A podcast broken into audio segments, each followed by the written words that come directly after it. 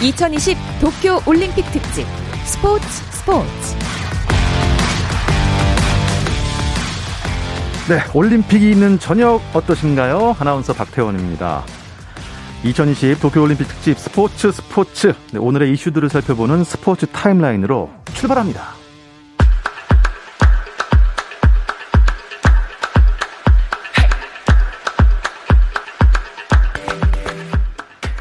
남자 양궁 대표팀이 2020 도쿄올림픽에서 금메달을 수확했습니다. 오진혁, 김우진, 김재덕으로 이루어진 남자 대표팀은 결승전에서 타이완 대표팀에 6대 0으로 승리하고 단체전 2연패를 달성했습니다. 한국 여자 농구 대표팀은 세계 랭킹 3위의 강호 스페인을 상대로 잘 싸웠지만 경기 막판 고비를 넘기지 못하고 아쉽게 패했습니다. 전주원 감독이 이끄는 우리나라는 조별리그 A조 1차전 스페인과의 경기에서 69대 73으로 지고 말았습니다. A조는 한국과 스페인 외에 캐나다, 세르비아로 구성됐고 우리나라는 29일 캐나다와 2차전을 치릅니다. 한국 펜싱이 2020 도쿄올림픽 개인전에서 동메달 하나를 획득하는 아쉬운 성적표를 받아들었습니다. 이번 대회 펜싱에서는 세계 랭킹 1위 선수가 우승한 종목이 하나도 없을 정도로 이변이 속출하고 있는데요. 대표팀은 단체전에선 아쉬움을 되풀이하지 않겠다는 각오를 다지고 있습니다. 내일부터 이어지는 단체전 가운데 한국은 남녀 사브르와 에페에 출전합니다. 여자 테니스 세계 랭킹 2위 오사카 나오미가 도쿄올림픽 테니스 여자 단식 16강에 진출했습니다. 오사카는 단식 2회전에서 스위스의 빅토리아 골로비치를 2대 0으로 이기며 1, 2회전을 연달아 무실 세트로 끝냈습니다. 남자 단식의 조코비치 역시 무난하게 16강에 올랐습니다. 미국 남자 농구 대표팀이 2020 도쿄올림픽 조별리그 1차전에서 프랑스와의 경기에서 76대 83으로 졌습니다. 미국 남자 농구 대표팀이 올림픽에서 패배를 기록한 것은 2004년 아테네 올림픽 준결승에서 아르헨티나에 81대 89로 진 이후 17년 만입니다. 같은 조의 체코는 이란을 84대 78로 제압하면서 이란의 골 득실에서 뒤진 미국은 조 최하위로 밀리는 굴욕을 맛보게 됐습니다. 미국은 28일 이란과 2차전에서 첫 승을 노립니다. 미 LPGA 투어 시즌 네 번째 메이저 대회 아문디 에비앙 챔피언십에서 호주 교포 이민지가 정상에 올랐습니다. 이민지는 대회 최종일 연장전에서 이정은 6를 따돌리고 우승을 했고 이정은은 두 번째 샷을 물에 빠뜨려 그린에 올라가기도 전에 허무하게 패배를 받아들여야 했습니다.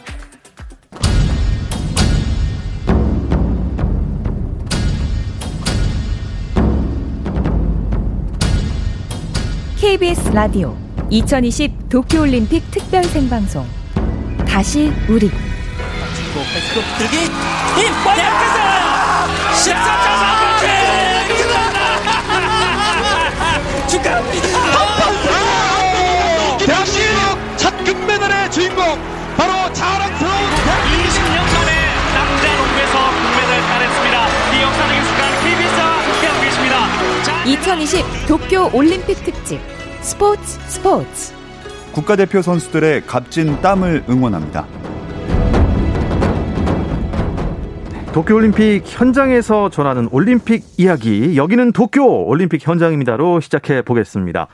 네, KBS 도쿄올림픽 라디오 방송단 김우광 PD 연결해 보겠습니다. 김우광 PD 안녕하세요. 네, 안녕하십니까. 2020 도쿄올림픽 현장에 네, 나와 있습니다. 지금 어디에 나와 계신가요? 아, 저는 지금 올림픽 유도 경기가 펼쳐진 일본 유도의 상징 무도관에 나와 있습니다. 바로 1시간 전 안창림 선수가 73kg 73kg급 동메달을 따낸 곳인데요. 안창림 선수는 아제르바이잔 선수를 상대로 경기 종료 직전 주특기인 업어치기에 성공해 동메달을 확정지었습니다. 네. 어, 오늘 야, 그 안창림 선수 경기를 제가 쭉 봤거든요. 그런데 사실 뭐 결승에 올라서 멋지게 그 오노 선수랑 한일전을 치러주길 바라는 분들도 많이 계셨는데 조금 아쉽게 됐습니다. 네, 그런 기대 가지신 분들 굉장히 많았을 것 같은데요. 오늘 안창민 선수는 굉장히 힘든 여정의 길을 걸었습니다. 1라운드 때부터 굉장히 강한 맞스, 맞스, 맞수를 만나야 했는데요. 2016 리우 올림픽 때 금메달리스트였던 이탈리아 파비오 바실레 선수와 접전을 펼쳤습니다. 16강에서는 우즈베키스탄 선수와 연장전을 치렀고요. 이때는 격한 몸싸움 때문에 코피까지 흘리는 말 그대로 혈전을 펼쳤습니다. 8강과 준결승전까지 모두 연장전을 치렀는데요. 안창림 선수가 원래 체력이 강하기로 유명한데요. 준결승 막판엔 매트에서 일어날 때 휘청거릴 정도로 체력이 바닥이 난 상태였습니다. 보고 있는 저도 굉장히 안타까웠는데요. 어, 안창림 선수는 일본 유도의 성지인 이곳 무도관에서 애국가를 듣고 싶다는 포부를 계속 밝혀왔는데요. 어, 바로 조금 전 메달 수여식이 있었는데 오늘은 애국가 대신 무도관에 태극기를 띄우며 그 아쉬움을 달랬습니다. 이번 동메달은 안창림 선수가 목에 건 첫 번째 올림픽 메달이고요. 안창림 선수의 라이벌인 일본의 오노 쇼헤이 선수는 결승에서 승리하며 2010년 리우 올림픽에 이어 2연패를 달성했습니다. 네. 아, 안창림 선수 많이 아쉬웠겠지만 아직도 시간은 많이 있습니다. 네, 맞습니다. 아, 앞서 제가 타임라인에서 짧게 전했는데요. 역시 뭐 한국 이 궁사들 그야말로 신의 영역까지 올라간 것 같습니다. 어김없이 양궁에서 금메달 소식이 들려왔네요. 네, 어제 양궁 여자 단체전에 이어서 오늘은 남자 국가대표팀이 또 하나의 금메달을 수확했습니다. 오진혁, 김우진, 김재덕 선수는 결승전에서 만난 대만을 6대 0으로 그때 말 그대로 완파하면서 금메달을 목에 걸었습니다. 이로써 유메노시마 공원 양궁장엔 3일 연속으로 애국가가 울려 퍼졌습니다. 네. 이게 이제 뭐 이게 큰 의미가 있습니까? 많은요. 어, 여자 대표팀이 그러니까 9연패. 그러니까 이 양궁 단체전 이후로 한 번도 안 지고 금메달을 딴 거고요. 남자는 네. 지금 2연패죠. 어, 남자 양궁은 리우 올림픽에 이어서 2연패이기도 하고요. 사실 남자 양궁 단체전이 처음 정식 종목으로 채택된 1988년부터 2016년 리우 올림픽까지 남자 양궁 총 8번의 올림픽에서 5개의 금메달과 1개의 은메달, 1개의 동메달을 목에 걸었습니다. 굉장히 좋은 성적을 거뒀고요. 남자 단체전에서 올림픽에서 메달 따지 못한 건 1992년 바르셀로나 올림픽에 유일했습니다. 오늘의 단체전의 금메달로 17살의 양궁신동 김재덕 선수는 혼성 단체에 이어 2관왕에 올랐고요. 만 40살의 나이로 이번 올림픽에 참가한 마청 오진혁 선수는 남자 최고령 금메달 리스트로 이름을 올렸습니다. 대한민국 양궁 국가, 국가대표팀은 이제 내일부터 열리는 여자 개인전 또 남자 개인전을 통해 리우 올림픽에 이어 전 종목 석, 석권에 도전합니다. 아, 전 종목 석권이라니요. 대단합니다. 기대만 해도요.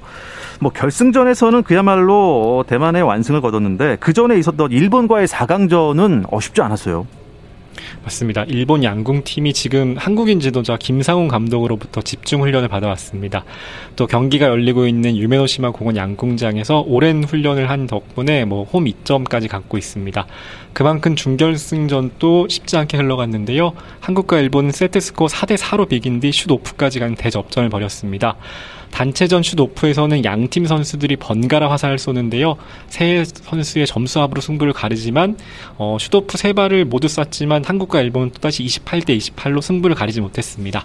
하지만 막내 선수 김재덕 선수가 쏜 10점 화살이 중심부에 가장 가깝게 들어가면서 한국이 기적적 같은 승리를 일궈냈습니다. 김재덕 선수의 10점이 중심으로부터 0.33cm, 일본의 유키 가와타 선수가 쏜 10점 화살은 0.57cm 떨어져 있었는데요. 이 준결승에서의 이 0.24cm의 차이가 결국 값진 금메달로까지 이어졌습니다. 와 대단합니다. 대단해요. 대단하다는 말밖에 못 드리겠습니다. 아, 수영도 큰 관심을 모았습니다. 황선우 선수 가 남자 자유형 200m 파이널에 진출하는 대단한 일을 해낸 거죠. 네, 18살 고등학생입니다. 황서원 선수가 오늘 1분 45초 53을 기록해서 준결승에 참가한 16명의 선수 중에 6위를 차지했습니다. 결승 진출에 성공했고요. 올림픽 결승 진출은 수영 종목에서 결승 진출은 한국 선수로는 어, 2012년 런던 대회 박태환 선수 이후 무려 9년 만입니다. 어제 예선에선 더 점수가 좋았습니다. 결과가 좋았는데요. 황선 선수는 한국 신기록인 1분 44초 6위로 경기를 마쳤는데 2016년 리우 올림픽에서 순양 선수가 금메달을 받았을 때 점수 그 당시 기록이 네. 1분 44초 65였습니다. 이보다 조금 빨랐고요. 어, 하지만 준결승 이후 황선 선수는 오늘 기록이 조금 아쉽다는 반응이었습니다. 직접 목소리로 들어보겠습니다. 어제 기록은 예상하지 못한 기록이어서 되게 놀랐는데 어, 준결승 때는 조금은 어제보다는 컨디션이 좀 따는 것 같아서 좀 관리 잘해서 내일 있는 결승에서 컨디션을 끌어올려야 될 것 같아요. 아, 그래도 목소리에 힘이 있습니다. 내일 좋은 성적 거둘 것 같고요. 내일 오전 10시 37분에 황선우 선수의 자유형 200m 결승전이 열립니다. 선전을 기대하겠습니다. 오늘 어, 수영 경기장에 다녀오셨으면 김 PD는 다이빙 경기도 보셨나요? 네, 황선우 선수의 경기에 이어서 오후엔 우하람 김영남 선수 남자 싱크로나이즈 10m 결선 메달 경, 결정전을 직접 이제 봤는데요. 어, 이 싱크로 10m 플랫폼은 두 명의 선수가 팀을 이뤄서 동시에 연기하는 다이빙 게임입니다. 총 6라운드로 진행이 되고요. 라운드마다 다른 기술을 선보여야 합니다.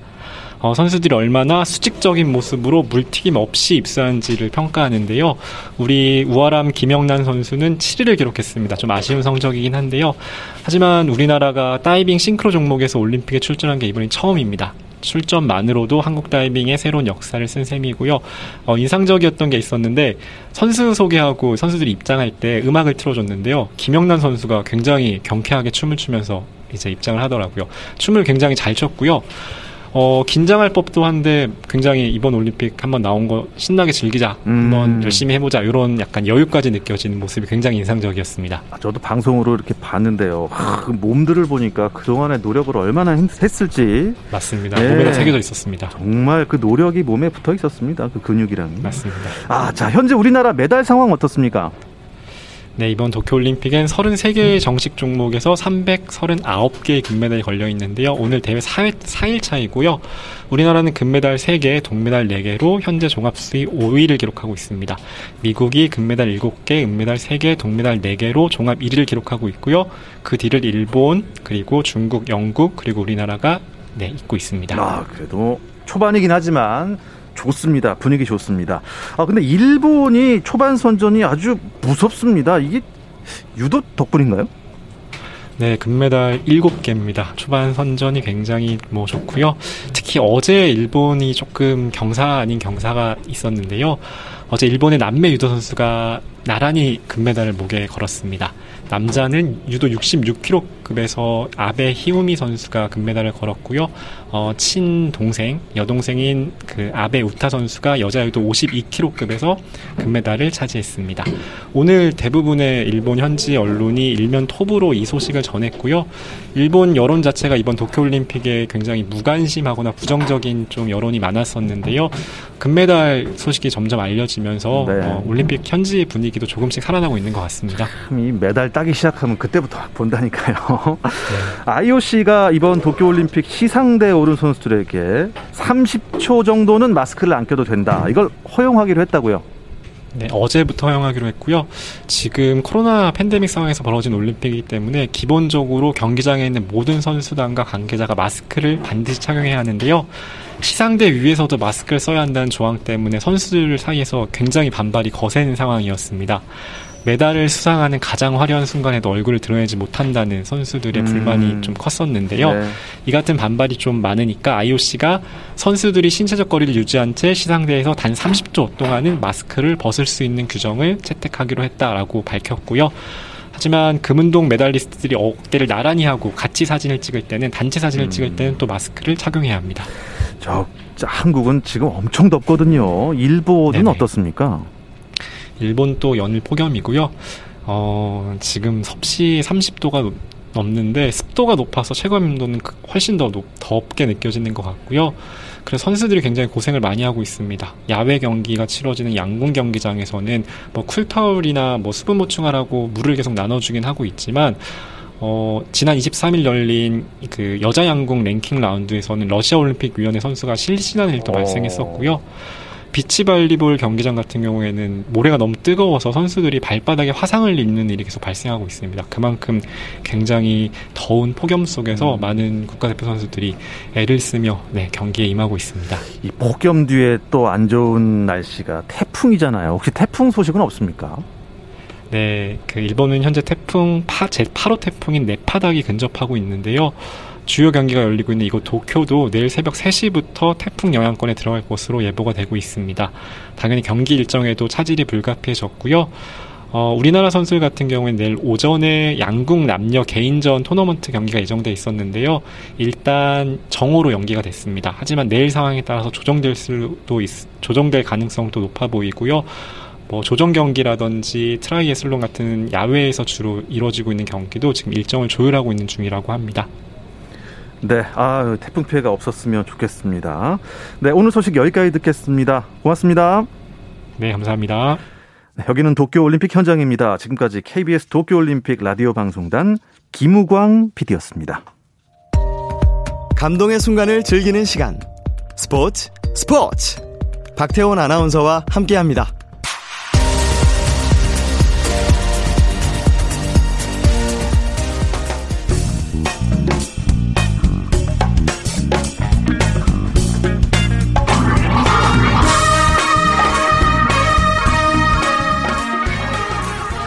네. 원래 월요일은 한 잔 하고 있습니다. 야구 한 잔. 올림픽 기간에도 편안하고 유쾌한 야구 이야기는 계속됩니다. 정세영, 이혜진의 야구 한 잔. 문화일보 정세영 기자, 스포츠월드의 이혜진 기자 나오셨습니다. 안녕하세요. 안녕하십니까. 아, 예. 어, 두 분 다 이제 올림픽 기간이니까 어떻게 좀 한가해지셨습니까? 아니면 아닙니다. 더, 더 바쁩니까? 예, 아닙니다. 너무 바쁩니다. 아, 더요? 네. 아. 야구만큼 기사를 많, 더 많이 쓰는 것 같아요. 야구할 그런, 때보다. 그런, 아, 저희도 그래요.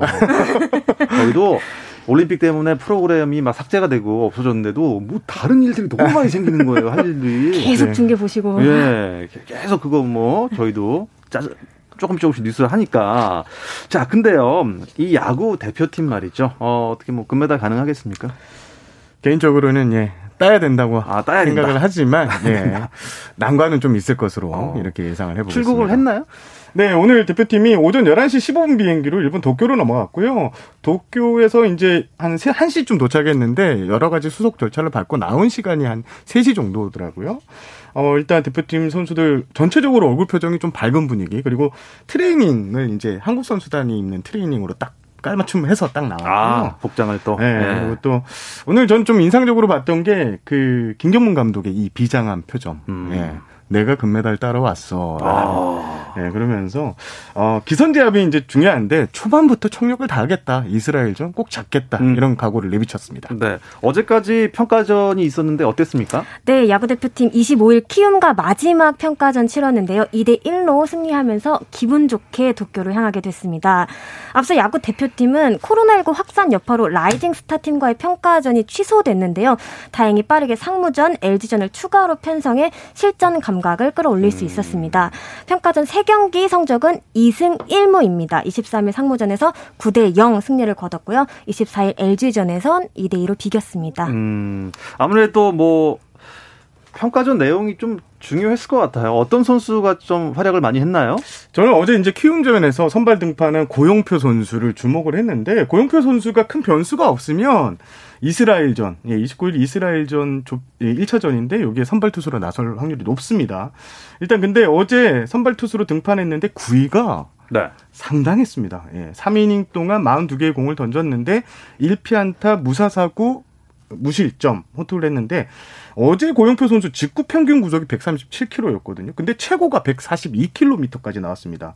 올 시즌 KBO 리그에서 평균 그 직구 구속이 평균이 137km인데 상당히 빠른 기록이고 그만큼 컨디션이 좋다고 보면 되고요. 그리고 고용표 선수가 이제 주무기가 체인지업인데 어제 총 13개를 던졌는데 정타를 하나도 허용하지 어. 않았습니다.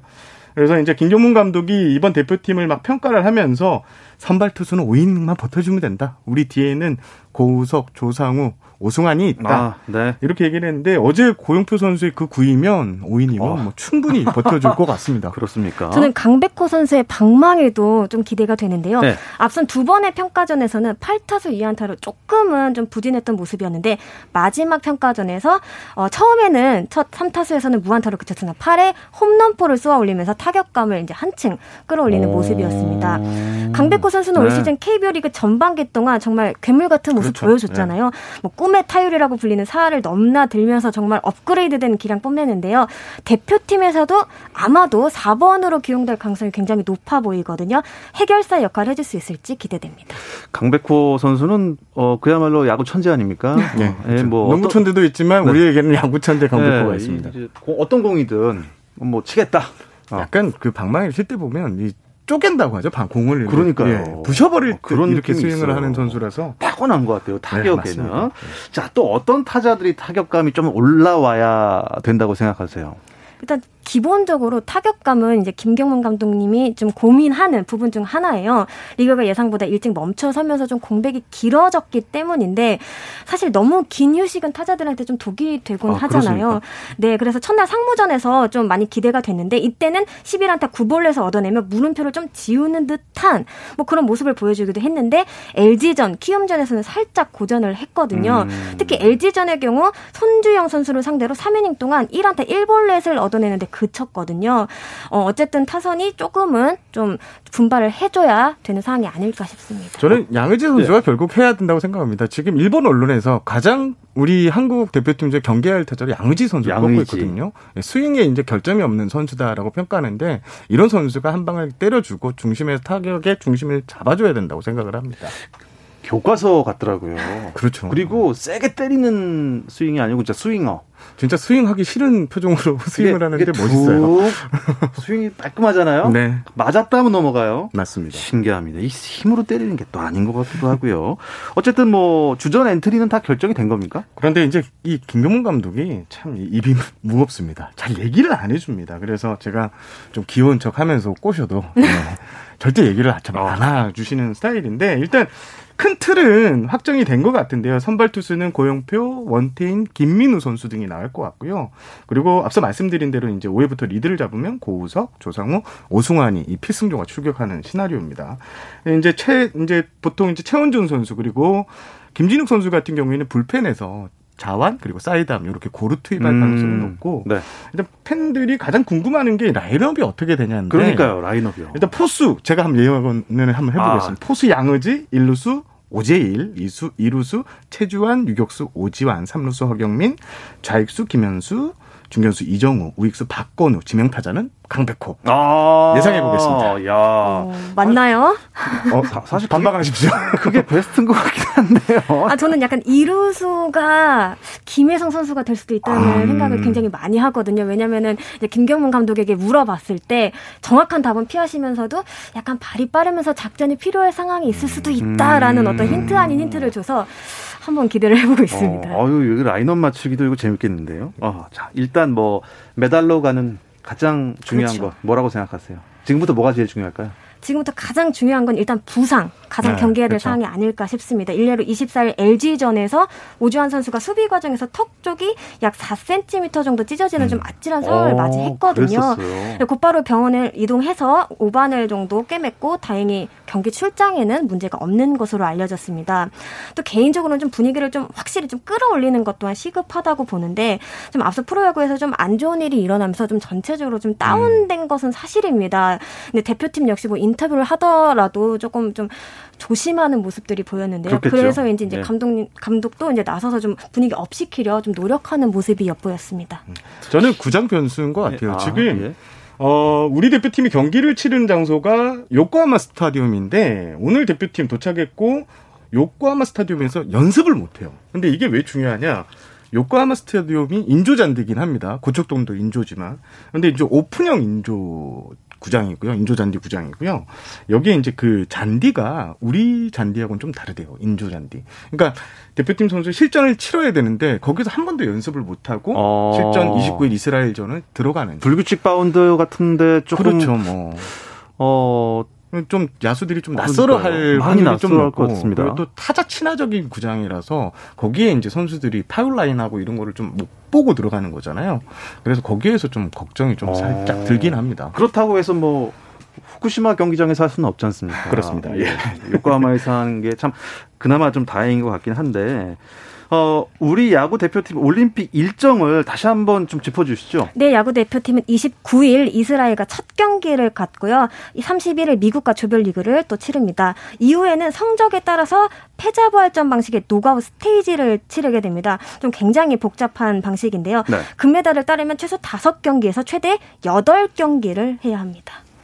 지금 뭐 네, 일본 리그에서 뛰었던 오승환 선수가 있잖아요. 노하우를 열심히 전파를 하고 있다고 합니다. 네. 야구 지금 중단 리그가 중단됐고 휴식기가 길어졌는데 올림픽 들어가면 좀 길게 보실 확률도 상당히 있을 것 같습니다. 야구 경기를 최대 어. 8경기나 봐야 되는 시스템이니까요. 예. 어, 그래도 야구 좋아하시는 분들은요, 빨리 지금 우리 선수들 뛰는 거 보고 싶은데, 아, 게다가 이제 국가 대항전이니까 한 몸으로 인, 한 팀만 응원할 거 아니에요. 마음 같아서는 딱 예. 다섯 경기 하고 예. 금메달 따고 예. 네, 이렇게 끝났으면 좋겠습니다. 근데요, 전 사실 그 축구 대표팀 경기 보니까 네.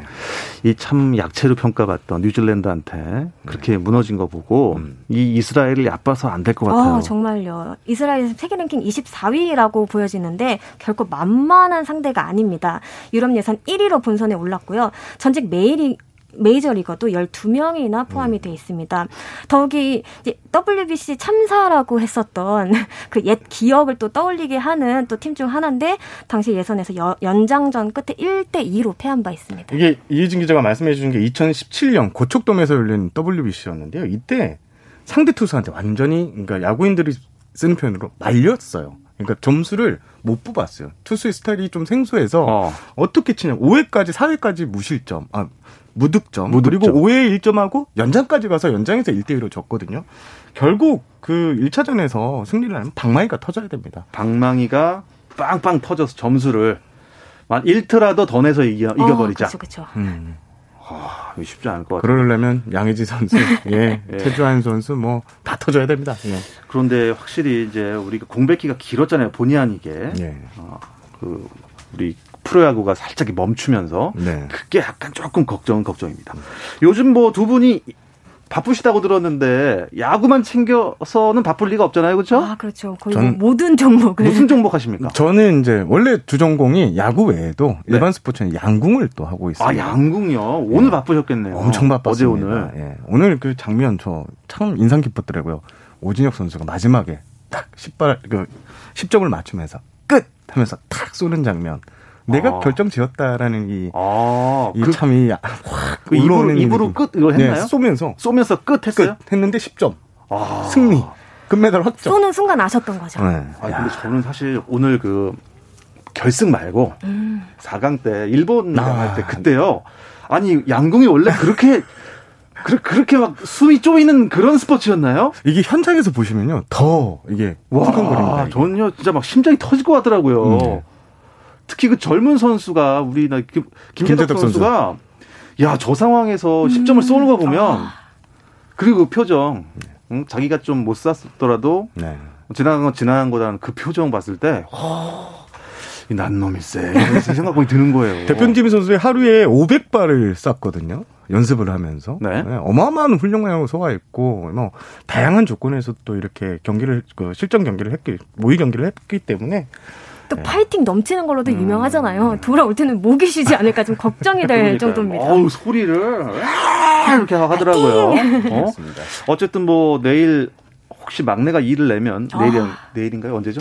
어, 양궁은 30일 날 개인 남자 개인 아. 아 여자 개인이 있고 31일 아, 최종 그, 결정됩니다. 그 주말에 이거 뭐한 3관왕 해버리면 이거 네. 둘다 지금 3관왕 가능성이 막내 선수들이 오. 안산, 김재덕 선수가 둘 다 2관왕이거든요. 예. 아 내일 내일 당장 어떤 종목이 기대를 하고 있죠?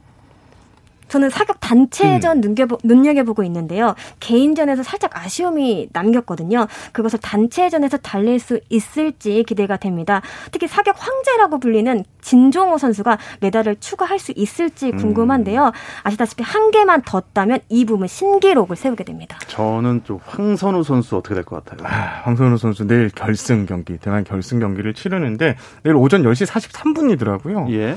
어, 일단 예선 레이스에서 1위를 했고, 저 준결승에서는 좀 힘을 비축하는 느낌이었습니다. 음. 그런 걸 봤을 때 최소 메달은 확보한 거 아닌가라는 이렇게 조심스러운 그렇군요. 예상을 해보겠습니다. 7번 레인 받았는데 네. 아마 의외로 금메달 딸 것 같습니다. 어. 아, 네.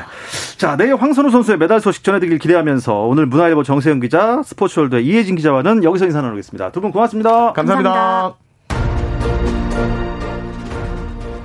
내일도 저녁 8시 30분에 다시 찾아오겠습니다. 박태원의 스포츠 스포츠!